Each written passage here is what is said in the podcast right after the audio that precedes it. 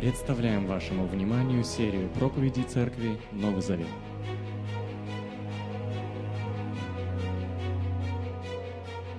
Итак, 16 глава с 1 стиха. А своим ученикам Иисус сказал, у одного богача был управляющий, и ему донесли, что он его разоряет. Вызвав его, хозяин сказал, что это я о тебе слышу? Дай мне отчет в, упра- в управлении. Управлять ты больше не будешь. И тогда управляющий сказал себе, что мне делать? Хозяин лишает меня места. Копать я не могу, просить милостыню стыжусь. А, понял, что мне делать. Надо сделать так, чтобы кто-нибудь взял меня к себе в дом, когда лишусь места. Он вызвал одного за другим должников своего хозяина. Первого он спросил, сколько ты должен моему хозяину? Сто бочек оливкового масла, ответит тот. Вот твоя расписка, сказал ему управляющий, садись и быстрее напиши пятьдесят. Потом спросил следующего, а ты сколько должен? Сто мешков пшеницы, ответил тот. Управляющий говорит, вот твоя расписка, пиши восемьдесят. А хозяин похвалил мошенника, управляющего за то, что он сообразил, как поступить. Ведь люди этого мира куда сообразительнее в делах с себе подобными, чем сыны света. И я вам говорю, тратьте деньги этого неправедного мира на то, чтобы приобрести себе друзей, чтобы потом, когда денег у вас не станет, они приняли вас в свои вечные дома. Кто верен в ничтожном, тот и в великом верен. Кто в ничтожном нечестен, тот и в великом нечестен. И если вам нельзя доверить земное богатство, кто доверит вам истинное? И если вам нельзя доверить чужое, кто вам даст ваше? Ни один слуга не может служить двум господам. Одного он не будет любить, а другого будет. Одному будет предан, а другим будет пренебрегать. И вы не можете служить и Богу, и деньгам. Все это слышали фарисеи, падки до денег, и они стали смеяться над Иисусом. Но Он сказал им, в глазах людей вы хотите выглядеть праведниками, но Бог знает ваши сердца. То, что в цене у людей, отвратительно в глазах Божьих. Как, притча понятно? Аминь. Супер, я рад, я могу даже присесть. А, снова притча о деньгах, или о деньгах, как правильно – Спасибо, теряюсь. Один человек сказал, если вы проживете 80 лет, то 50 из них вы будете думать о деньгах. Возможно, так мы постоянно к этому возвращаемся. Как Павел пишет, умею жить в скудости, и дальше, как написано, в изобилии. Вот Беларусь мечтает учиться еще в изобилии жить. А, все впереди у нас, мы тоже верим. Итак, а, перед нами, да, минь, брат, проповедуй, да, фантазируй о Беларуси. У нас разное крыло, да? Итак, друзья, история начинается с того, что Христос перед этим рассказал притчу о блудном сыне и слушало много людей, и мы видим, он как будто поворачивается к ученикам и обращается именно к ним. А, он говорит своим ученикам. То есть его целевая аудитория была верующие люди, его, может быть, близкие люди, а, все, кто шел за ним. Это не значит, что другие люди не слушали их, но то, что он хотел донести, он хотел говорить своим последователям. И мы знаем, что фарисеи здесь были рядом, они слышали, они даже смеялись, а, точнее насмехались, издевались, презирали, потому что Христос ничего смешного не сказал здесь. А, ему просто, им просто не понравилось то, что он говорит. Итак, а, давайте посмотрим. Суть истории. Да? Был богатый человек, который у себя имел управляющего менеджера, какой там среднее звена, красиво звучит, да? вот хозяин узнал, что менеджер так ведет дела, что расточает имущество, в минус идет баланс постоянно. И что он говорит? Отчитайся за все, и ты свободен, ты больше мне не нужен, уволен. И э, здесь, как написано, менеджер говорит сам с собой. Кстати, не первый раз Лука э, употребляет или вспоминает такие истории, когда персонажи разговаривают сами с собой. Возможно, вам тоже это знакомо. Вы по дому ходите, говоря. Э, и он говорит, копать, да, не могу, слабоват, может, не прокачан, э, просить стыдно, да, и что у него дальше? Рождается серая схема, да, как поднять деньги, как заработать, как там, нет, это не Азина, три топора, другая схема, а, забываю про камеру, он нашел способ он собирает должников хозяина и делает э, их своими должниками, если вкратце. Дальше мы видим, хозяин похвалил управляющего за находчивость, за продуманность. И Христос просто комментирует эту историю, говоря, что сыновья этого века находчивей сынов света. Вот, в принципе, э, вся история. И это странная история для нас. Она тяжело принимается, воспринимается. Почему? Потому что в этой истории все парни плохие. Они все коррумпированные, они все сребролюбивые, они ищут все выгоду себе, а, врут, воруют. И это история жизни, друзья. Христос наблюдал, Христос анализировал, и Он вот так мог а, привести в пример, сделать с историей притчу и учить такими историями, а, даже негативными историями людей. Он брал такие персонажи и давал уроки. Кстати, чуть-чуть позже мы столкнемся с таким же человеком. Помните, неправедный судья. Тоже отрицательный человек, но на его жизни, на его работе, так сказать, отношении к людям, Христос тоже учит и дает определенные уроки. Итак, э, в нашей истории хотел бы сказать, что нету никакого там тайного, скрытого смысла, запутанного, спрятанного где-то там. Просто, просто история да, о плохом парне, которого Христос ставит нам в пример или которого похвалил он. И мы не можем знать, или нам, может быть, не нравится, почему, зачем нам брать пример вот с какого-то лживого, эгоистичного, безответственного парня, который транжирит чужие деньги, ворует их, лгун, вор. Вот. Но на самом деле мы часто сочувствуем таким людям, не замечая. До этого же был точно такой парень. Да? Он забрал деньги отца и промотал все. Мы с радостью говорим, блудный сын вернулся. Там. Сочувствуем ему, молодец, покаялся. Да? Ну, хорошо, что конец хороший, да. Но предлагаю немного внимательно ознакомиться с этой историей. И о чем же хотел сказать Иисус Христос? Что за уроки есть для нас сегодня? Итак, у нас хозяин, это очень богатый человек, настолько богатый, что он дает в долг, у него было много должников. Мы видим это, как здесь прямо написано в современном переводе, что как список, да, он вызывал один за другим, одного за другим а, должников, их было много. А, притом, вы заметите, какие долги у них. То есть настолько большие долги он давал в долг, настолько большие суммы. И это не последние деньги, которые были у хозяина, потому что он спокойно мог жить дальше а, в своем богатстве, в роскоши, продолжать жить. И это не сказывалось на его хорошей жизни. Дальше мы видим, что у этого человека был управляющий, это нормальная вещь была, когда богатые люди могли уезжать, жить в другом месте, и э, у него был менеджер, да, который управлял домом, э, по-гречески ойкономос, знакомое да, слово для нас, ойкос дом, номос закон, да, как-то домовой в законе, да, или, ну, короче, вы знаете, да, эконом – который следил за всем. Его, конечно, был, ответственность была, чтобы все дела шли хорошо, чтобы там ни был какой-то бизнес или там э, хозяйство какое-то у них было, все, что при, с этим связано, чтобы ничего не пропадало, не разворовывалось, наоборот, чтобы был определенный доход, э, куда что сделать, вкладывать деньги, какие-то активы. Вот. Но мы видим, этот человек – э, все разбазарил или разбазаривал в процессе. Да? Он как блудный сын тратил, транжирил деньги. И это не обязательно была умышленная кража денег, да, там он какие-то откаты получал где-то. Это, возможно, просто некомпетентность этого человека.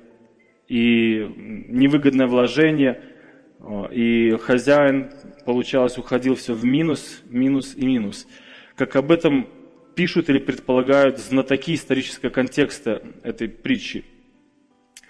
Итак, э, мы видим, что хозяину донесли, да? Он говорит, что я о тебе слышу. Хорошее слово, кстати. Знаете, как оно звучит на греческом, как дьяволос. Да? Почему? Потому что дьявол это кто? Клеветник, да? Вот донести на кого-то, сказать, в определенном смысле это была верная информация, но ее донесли и сказали. Сейчас у нас это в негативном, как будто что-то досочиняли, наклеветали. Но иногда это правильная информация, но она негативная, она плохая человеке. И когда мы говорим, мы похожую работу делаем. Мы клевещем, клевещем, клевещем на кого-то.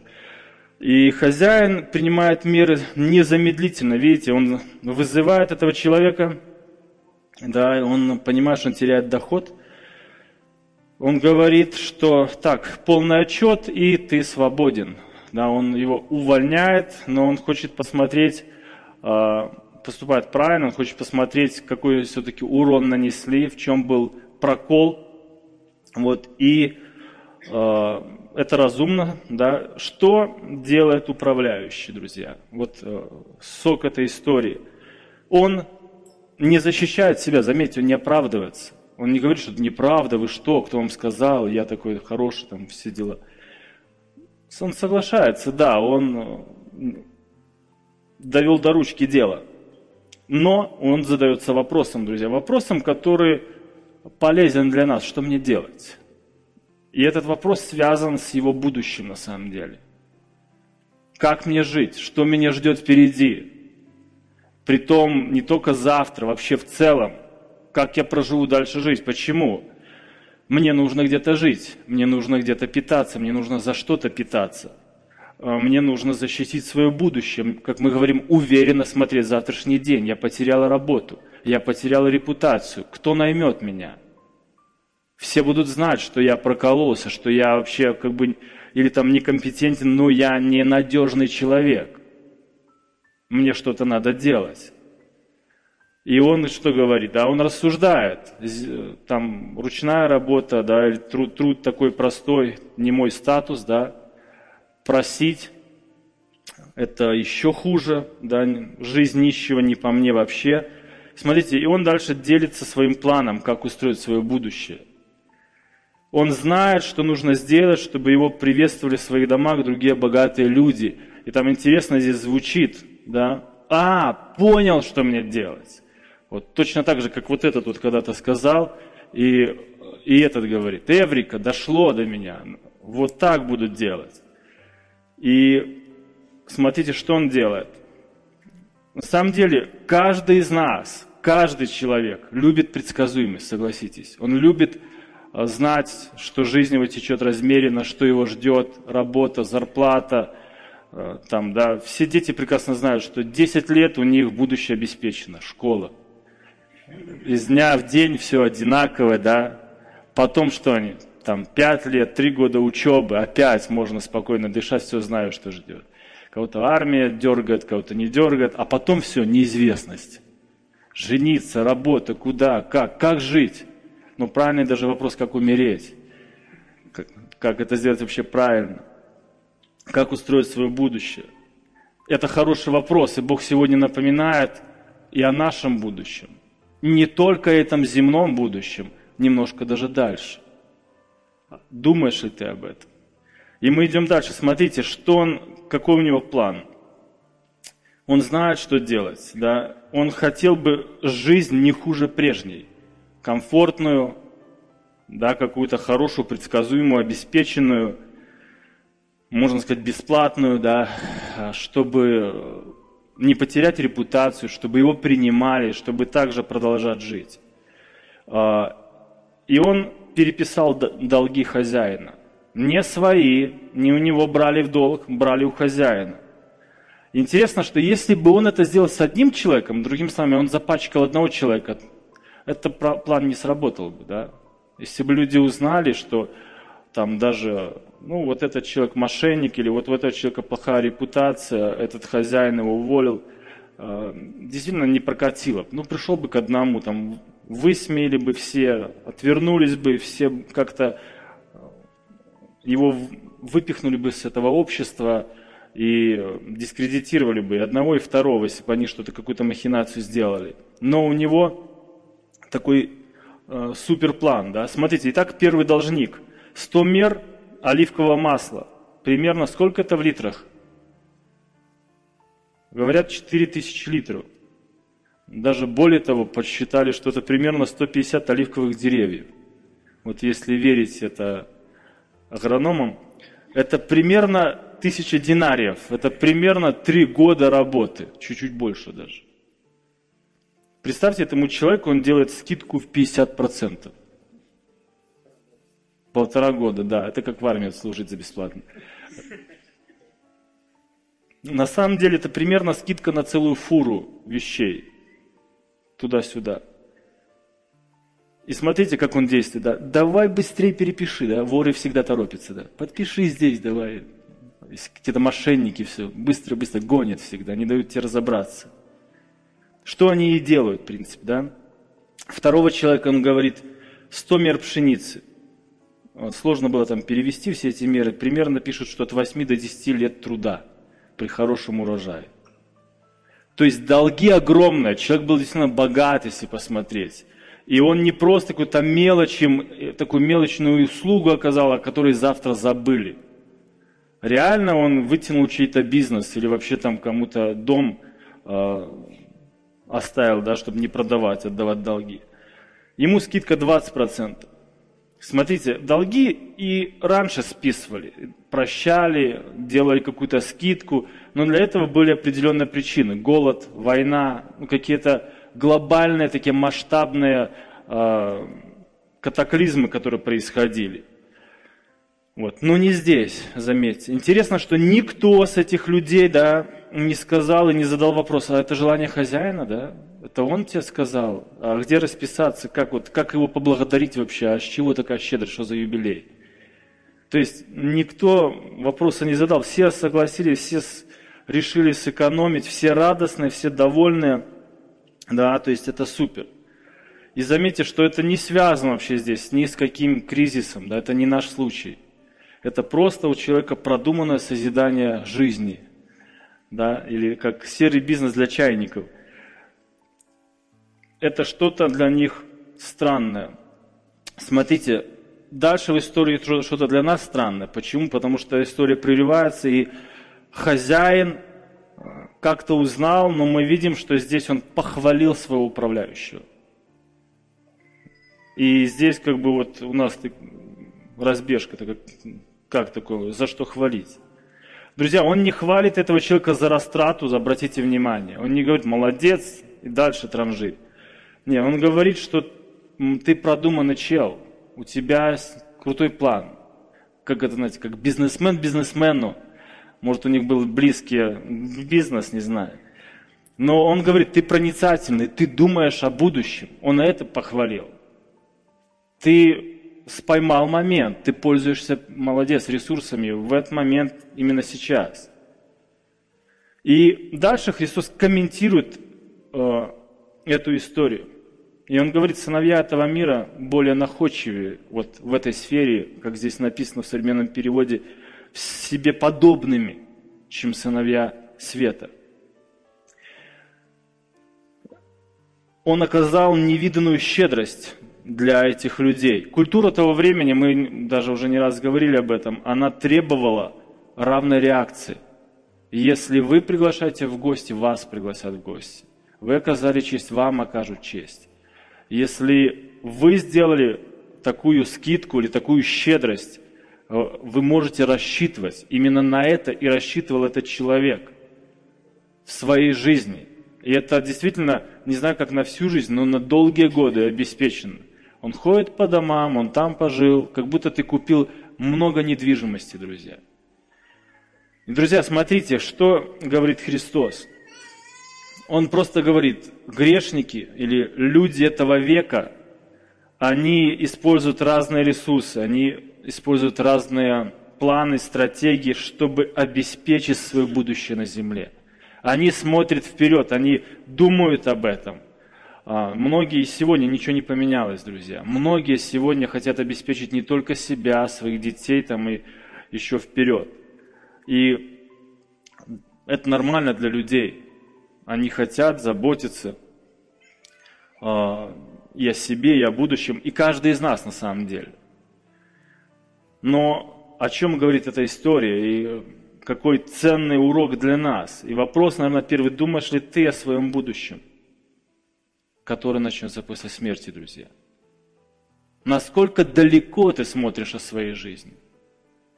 Что с ней станет? Как она вообще, на, на что ты тратишь ее? Куда ты вкладываешь свои ресурсы? Чем это все закончится? Вот эти люди, они пользовались моментом. Насколько ты пользуешься моментом, когда Бог говорит тебе? В тот момент, в то время, на эту тему или на другую тему. Мы знаем, что Библия говорит, что есть два варианта вообще после смерти. Суд, осуждение, погибель и жизнь с Богом. И если человек даже, как мы говорим, просто э, прагматик, то он уже понимает, что э, лучший вариант с Богом, нежели в аду. Об этом уже надо думать здесь. И Павел говорит, помните, Фессалоникийцам 5.5, что мы сыны света, все мы сыны дня. У нас нет ничего общего с ночью. Да, действительно, и Христос об этом и говорит. Иисус дает урок верующим, Он обращается к верующим. Он говорит дальше, когда рассказал эту историю, рассказал об этом человеке, негативном человеке, да, то есть как он поступал. Но Он дает нам позитивный урок. Он говорит, приобретайте друзей, используя неправедное богатство. Приобретайте друзей. Вот наподобие этого человека. Деньги на самом деле это не проклятие, это не зло, но это не добродетель. Это не э, праведность какая-то сами по себе. Это часть этого мира, друзья. И они проходят, и они временные на самом деле они заканчиваются, как закончится этот мир. Мы, никто из нас не возьмет их с собой, даже если весь наш гроб там долларами за... Ничего, ни одну, ни одну копейку, да ни одного рубля. Более того, вас огорчу, при воскресении праведников ни одни наши золотые коронки не воскреснут. Ни одна капля туда не уйдет, да. Мы ничто из нашего сокровища с собой не возьмем. Но Бог говорит нам, что мы можем здесь быть богатыми. И однажды мы обнищаем. Когда мы обнищаем, друзья? В какой момент? Когда умрем. Мы ничего не возьмем с собой из того, что есть сейчас здесь. Поэтому Он говорит здесь, Христос, приобретайте себе, используйте эти деньги – как здесь написано, приобретать друзей. Это как бы мы говорим широкое понятие, о каких друзьях. На самом деле он говорит здесь об этом подробнее позже, да. Помогайте верующим, жертвуйте свои деньги на то, чтобы спаслись другие люди, на служение, которое направлено на достижение душ, на достижение спасения от греха. Вы можете, говорит Христос, инвестировать эти деньги, ваши средства, ресурсы в Божье Царство. Это богатство, которое идет с вами только до смерти. И туда вы не возьмете ни, никто из нас. Как здесь написано, да? И это мы не можем их взять, да? Мы оставим их. Мы можем жертвовать миссионерам, мы можем жертвовать тем, кто учит Евангелие, мы можем жертвовать тем, кто учит, как говорить другим Евангелие, мы можем жертвовать на проекты. Даже в Беларуси не надо далеко ездить куда-то. А, и как бы каждый из нас скажет, ну как, как бы ладно, если бы мы были а, побогаче, мы бы жертвовали больше, да? Ну, неправда не жертвовали. Знаете почему? Потому что Христос говорит, кто в малом верен, если ты в малом, если своей маленькой зарплатой ты не можешь найти для Бога пару копеек, ты из большой не можешь давать. Дело не в деньгах и не в масштабе, а в сердце твоем, он говорит. Дело в тебе, в твоем понимании, что происходит. И Христос с этого отрывка, Он учит, как инвестировать в будущее, как приобретать, как в Боге богатеть на небесах как мы говорим, как о горнем помышать, вот в буквальном смысле, о будущем, о том, что ждет. интересно здесь э, слова. Приобретайте себе друзей. Чтобы когда вы обнищаете, когда ваши деньги закончатся, когда вы умрете, когда не будет этих средств, вы попадете на небо, у ворот рая ваши друзья будут приветствовать вас. Те через, не знаю, ваши какие-то ресурсы, ваше время, ваш дом, который вы посвящали, может быть, малой группе или еще чему-то, ваше служение, большое или маленькое, но оно помогло достичь того или иного человека, друзья. Посвятите себя этому. И Христос здесь учит и говорит, а, при том его слушали фарисеи, богатые люди. Это их и возмутило – он как бы перераспределяет финансы, он перенаправляет их взгляды не себе, не здесь. В другие вещи, в Царство Небесное вкладываете. Матфей говорит, не копите себе богатство на земле, где портит моль и ржавчина, где воры могут обокрасть ваш дом.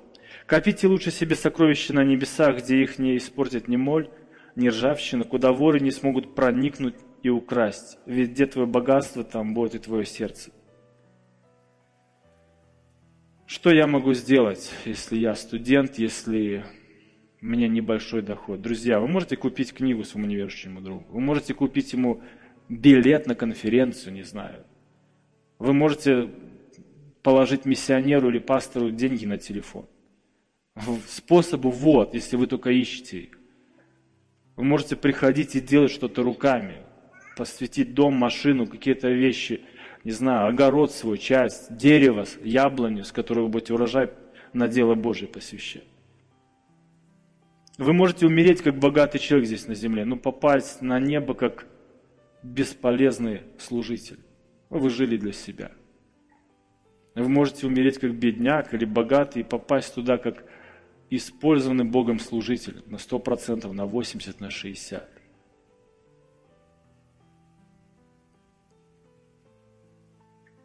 Вопрос не в возможностях, да, вопрос в желании, вопрос в том, насколько я на себе зациклен или на Боге, куда я смотрю, куда я иду.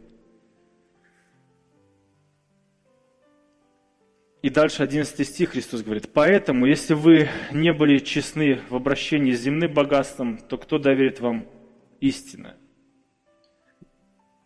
Если здесь на земле вы тратите все на себя, вы не получаете благословений на небе. И богатство неправедное, это не потому, что это серыми схемами заработано. Просто есть богатство вечное, да, истинное мы называем. Оно не переходящее, оно идет с тобой, оно ценится и там. И богатство, которое вот здесь, оно ограничено. В этом смысле истинное и неистинное. Об этом идет речь. И мы можем вот это временное богатство, временные возможности – использовать на Божье дело или использовать только для себя. Если мы используем для себя, мы не получаем благословения на небе. Мы их растратили, мы их потратили, мы их просто растранжили сами. На самом деле эта притча как бы говорит, каждый из нас управляющий, нанятый Богом, управляющий своей жизнью, управляющий всем тем, что Бог дал ресурсами – если вы были честны с имуществом другого, то кто, если вы не были честны с имуществом другого, кто доверит вам ваше собственное? Подождите, о чем речь? Все о том же, о земном богатстве, что у нас есть. И каждый из нас скажет, подождите, это мое, а не другого. С каким это чужим имуществом? Я заработал и да, и нет. Оно и наше, и не наше. Почему? Потому что Давид молится и говорит, Давид благословил Господа перед всем собранием, говоря, «Благословен будь Господи, Бог Отца нашего Израиля, во веки и веки. Твои, Господи, величие и мощь, великолепие, победа и слава, ведь на небесах и на земле все Твое. Твое, Господи, царство, Ты над всем вознесен, как глава. От Тебя богатство и слава, Ты властитель всего. В руках Твоих сила и власть. Вознести и упрочить все. И сейчас, Бог наш, мы благодарим Тебя и хвалим Твое славное имя. Первая книга про Паралипоменон, 29 глава. От Тебя богатство и слава. В каком-то смысле мы заработали, в каком-то смысле Бог нам дал. И Он смотрит, как мы тратим. И есть наши покупки, наши вложения, какие-то вклады, которые прославляют Бога, приносят Ему славу, расширяют царство. И есть, которые будут позором для нас. Об этом говорит здесь Христос. Каждый из нас управитель, друзья. И мы, на самом деле, проходим экзамен на этого управителя. И или собираем награду, благословение, или расточаем. Глупо поступаем. И на самом деле Бог э, не манипулирует этими словами, там как-то вот, э, чтобы вы все отдали, и там, как здесь копать, или с протянутой рукой, говорит человек, сидеть. Дело не об этом на самом деле. И мы будем постоянно в этой битве. Вы можете какое-то время быть щедрым, думать о Божьем деле, посвятить себя. Потом вы можете охладеть, переключиться. Ты постоянно в жизни в этом. Бог напоминает нам. Может быть, сегодня останавливает, дергает нас. Для чего мы живем? На что направлено? Почему Он говорит здесь о сердце? То, о чем больше думаем, о чем планируем, живем, вот истинное состояние. Вот часто говорят, что а, настоящая любовь – это любовь матери к ребенку. С чем это связано? С ее жертвой для ребенка. Встает, кормит, одевает, возится, растит. Очень много жертв. Вот когда мы говорим о вере в Бога, давайте поговорим о первой заповеди, о любви к Богу. С чем это связано? С нашей жертвенной жизнью. Как она выражается? Опоздал на собрание раз в неделю. Ну, ребята, смешно. Друзья, Бог просто ясно и четко призывает и хочет верности нашей, нашего посвящения. Не только публичному служению, яркому, любому, где мы находимся. Даже тому, который не видит большинство здесь людей. И будете иметь награду. Вас встретят друзья, которые вы приобрели – через разбор, возможно, через изучение, малую группу, свидетельство, помощь какую-то. Это будет радостно, на самом деле, радостная встреча. Сколько их будет, друзья, зависит от нас. Один, два, ноль. От нашего посвящения. И не проблема, я еще раз говорю, иметь хороший доход. Проблема быть жадным рабом этого богатства. Об этом говорит здесь Христос. Павел Тимофею увещевает, великое приобретение быть благочестивым и довольным, ведь мы ничего не принесли с собой в этот мир и ничего не можем взять с собой из него. Мы должны быть довольны, если у нас есть пропитание и одежда. Те же, кто стремится разбогатеть, впадают в искушение и попадают в ловушку множества глупых и опасных желаний, которые погружают людей в пучину несчастья и гибели. Любовь к деньгам – это корень всех зол. Есть много людей, которых – любовь к деньгам увела от веры, принесла им много страданий. Итак, э, наши средства, наше имущество, все, что есть у нас, это то, что Бог использует для того, чтобы мы обрели вечную награду, приобретали людей.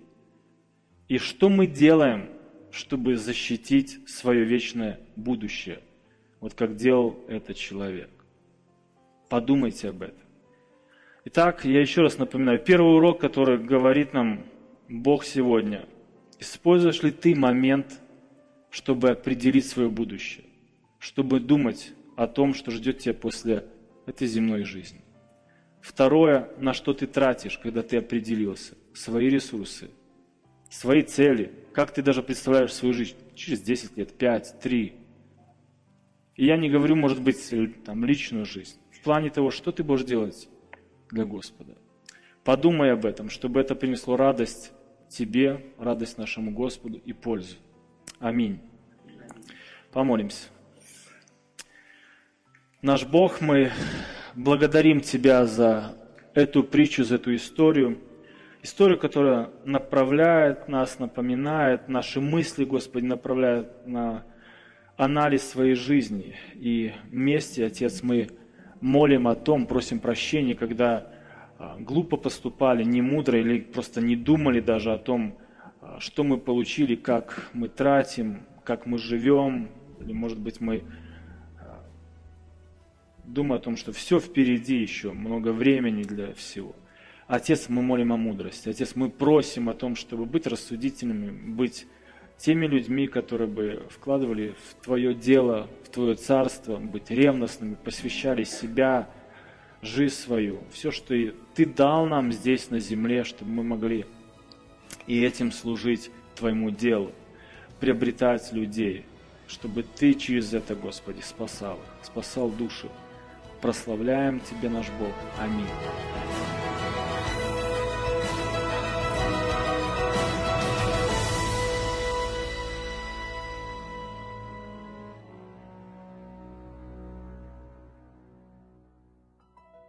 Записи этой и других серий подкастов доступны на нашем сайте завет.орг и в каталоге подкастов iTunes.